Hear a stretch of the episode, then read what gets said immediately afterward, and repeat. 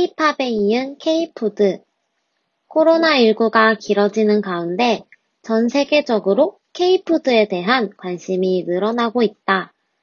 집에 있는 시간이 길어지면서 매체를 통해 접한 라면, 아이스크림 등의 한국 음식을 해외에서 많이 사먹은 영향이다. 한국의 주요 식품업체의 해외 수출액이 폭발적으로 증가하면서 그 인기를 체감할 수 있다.